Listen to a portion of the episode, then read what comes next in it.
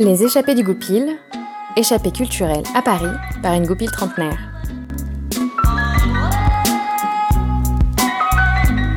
Échappée numéro 47, une sirène à Paris. Ça y est, les cinémas ont rouvert. Et quoi de mieux pour retrouver les salles obscures que d'aller voir le dernier film de Mathias Malzieu? Je vous raconte ça tout de suite.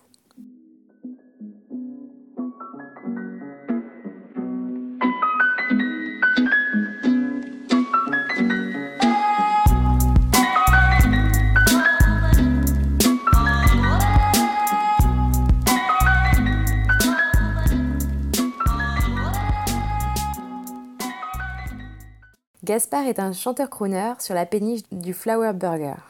Il tombe par hasard sur Lula, sirène rejetée sur les quais de Seine après une grosse crue. Très grosse crue quand même, car la mer n'est pas à côté. Elle est très surprise que Gaspard puisse l'approcher, car tous les hommes qui la croisent tombent éperdument amoureux, au point d'avoir le cœur qui explose. Gaspard est immunisé, car il a déjà le cœur brisé, et reste donc insensible à son charme. Enfin, pas pour bien longtemps pourrez découvrir sur mon blog la bande-annonce qui vous donnera un bel aperçu de l'univers du film. Bon, il faut savoir que je ne vais pas être une juge impartiale, car je suis littéralement amoureuse des univers oniriques de Mathias Malzieu. Autant je n'aime pas trop sa musique, c'est le chanteur de Dionysos pour info, mais son écriture en revanche, cœur dans les yeux, amour qui dégouline par tous les pores de ma peau. C'est beau, c'est poétique, c'est profond, c'est sensible. On ne peut pas rester insensible à sa prose. Il crée en plus des histoires fantastiques, et celle-ci ne fait pas exception. Sans surprise, je ne suis pas fan de la musique, composée par Mathias Malzieu et jouée par Dionysos, mais les décors sont juste incroyables. Cela rappelle un peu l'esthétique de l'écume des jours.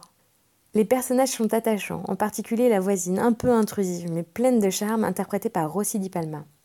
Quant à Gaspard, joué par Nicolas Duvauchel, il est beau, touchant, délicat, fantasque, poète.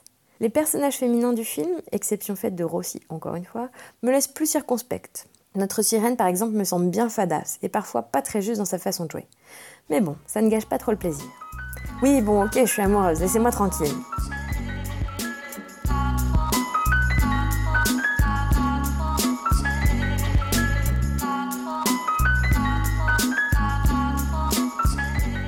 Comme le titre du film l'indique, il y a donc une sirène à Paris. Chose assez étrange, je vous l'accorde, car même si on a les mouettes au-dessus de la Seine, c'est quand même pas l'océan ici. En effet, la tradition veut qu'on croise plutôt des sirènes en pleine mer. Enfin, pour ce que j'en sais, moi. Hein.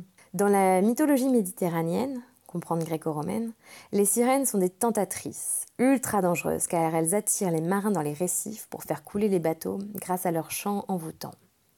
Ulysse s'en sort en attachant son équipage au mât du bateau et en se couvrant les oreilles.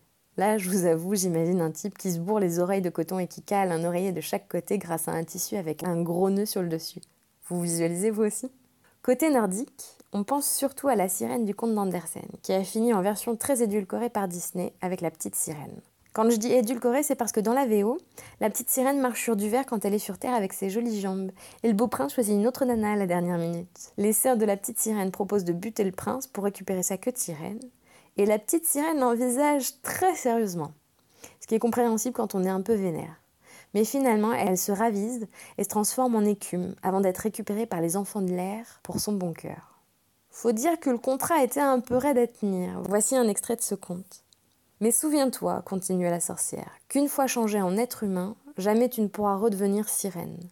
Jamais tu ne reverras le château de ton père, et si le prince, oubliant son père et sa mère, ne s'attache pas à toi de tout son cœur et de toute son âme, ou s'il ne veut pas faire bénir votre union par un prêtre, tu n'auras jamais une âme immortelle. Le jour où il épousera une autre femme, ton cœur se brisera et tu ne seras plus qu'un peu d'écume sur la cime des vagues. Grosse ambiance. Quoi qu'il en soit, on a là plutôt une sirène qui est curieuse de découvrir les humains, alors que d'habitude elles sont plutôt très secrètes. Dans Une sirène à Paris, Lula est une sirène classique, dans le sens où elle craint quand même les êtres humains, qu'elle connaît assez mal. En revanche, elle a totalement ce léger défaut de sirène de vouloir buter des hommes en les séduisant. Une anecdote pour Gaspard qui est amusé par le nombre d'hommes qu'elle a pu tuer. Bon, faut dire, le gars n'est pas plus stressé non plus de trouver une sirène sur les quais de Seine, alors bon. Ce qui est intéressant dans les actes de Lula, c'est qu'elle le fait par vengeance, car sa mère est morte poignardée par un pêcheur. Dans ce film, on met beaucoup de symbolique derrière le cœur finalement. En effet, on parle beaucoup d'amour à travers des métaphores. Par exemple, Gaspard est insensible au pouvoir de Lula car il a le cœur déjà explosé d'une histoire d'amour passée. Il a en effet choisi de ne plus tomber amoureux suite à cette rupture. Il a le cœur en morceaux et ne veut plus affronter cette douleur à nouveau. Il préfère la solitude au risque de vivre une belle histoire qui pourrait mal finir. Lula, quant à elle, veut faire souffrir les hommes, à la fois comme une vengeance, mais aussi comme une protection. Elle attire les hommes, les séduit jusqu'à les faire mourir d'amour, de douleur. On pourrait y voir une haine viscérale des hommes jusqu'à sa rencontre avec Gaspard. Peut-être peut-on voir aussi dans l'histoire de Lula un écho au conte d'Andersen. En effet, le cœur de la sirène se brise en perdant l'amour du prince, mais elle se transcende grâce à son bon cœur qui lui donne accès à un grade supérieur. C'est très beau ce qui se passe entre Gaspard et Lula, entre ces deux handicapés du cœur finalement. Lula demande ingénument ce que ça fait l'amour. Pour Gaspard, c'est comme de la joie, ça pique très fort. D'un point de vue littéraire, ici, on a une intéressante figure de style. Admirer ce qui me semble être un beau spécimen d'oxymore. En effet, on associe la joie, sentiment positif, à la sensation de piqûre, plutôt désagréable, et surtout une piqûre qui fait très mal, donc quelque chose de très négatif, comme si l'amour devait toujours faire mal. Le cœur prend cher en amour. Aimer un peu trop, il explose. Soyez le dernier à aimer, il tombe en morceaux. Faites-vous blesser, il se durcit au point de ne plus rien ressentir. D'ailleurs, quand on y réfléchit, le champ lexical de l'amour n'est pas très funky. On dit bien tomber amoureux, comme une chute inéluctable dont on se doute qu'à la fin, elle ne sera pas amortie par un énorme duvet de plumes roses. Non, comme dit Françoise Hardy, il n'y a pas d'amour heureux. Un autre élément qui est énormément traité dans ce film, c'est le panache. Terme qu'on a plutôt entendu dans la bouche de Cyrano de Bergerac, qui l'emportera jusque dans la mort, le panache est une valeur un peu désuète dans notre société, je trouve. Et c'est bien dommage, car c'est un terme que je trouve bien poétique. Cette distinction, cette élégance stylée manque cruellement dans notre monde. Et pour Gaspard, c'est important le panache. Pour lui, c'est de garder les apparences saines et sauves, s'accrocher coûte que coûte à ce qu'on a, à ce passé peut-être suranné, mais qui représente la grandeur d'une époque.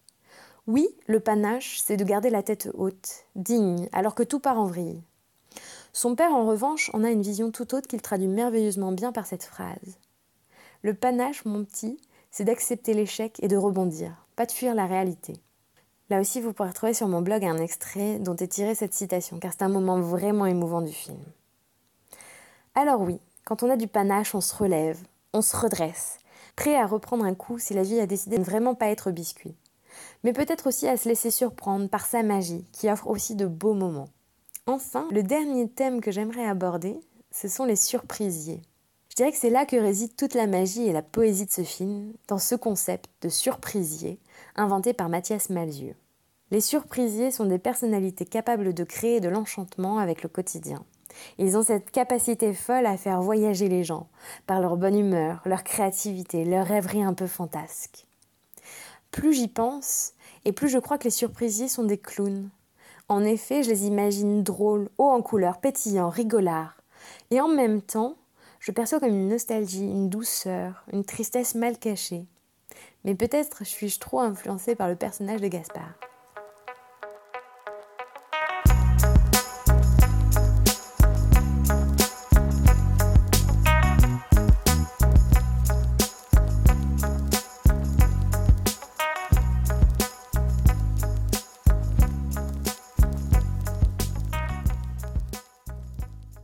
Bon, vous l'aurez compris, ce film a séduit mon petit cœur par son esthétique, sa douceur, sa poésie.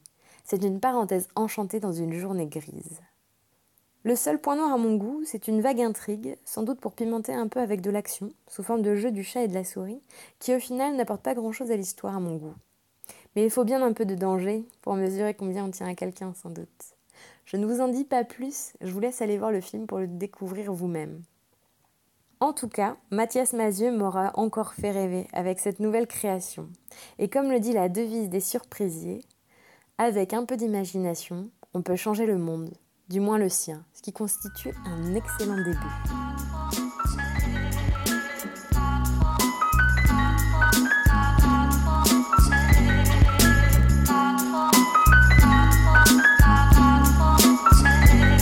C'était les échappées du goupil pouvez me retrouver sur internet sur échappedugoupil.home.blog et sinon sur Facebook et Instagram hâte les échappées du goupil. À bientôt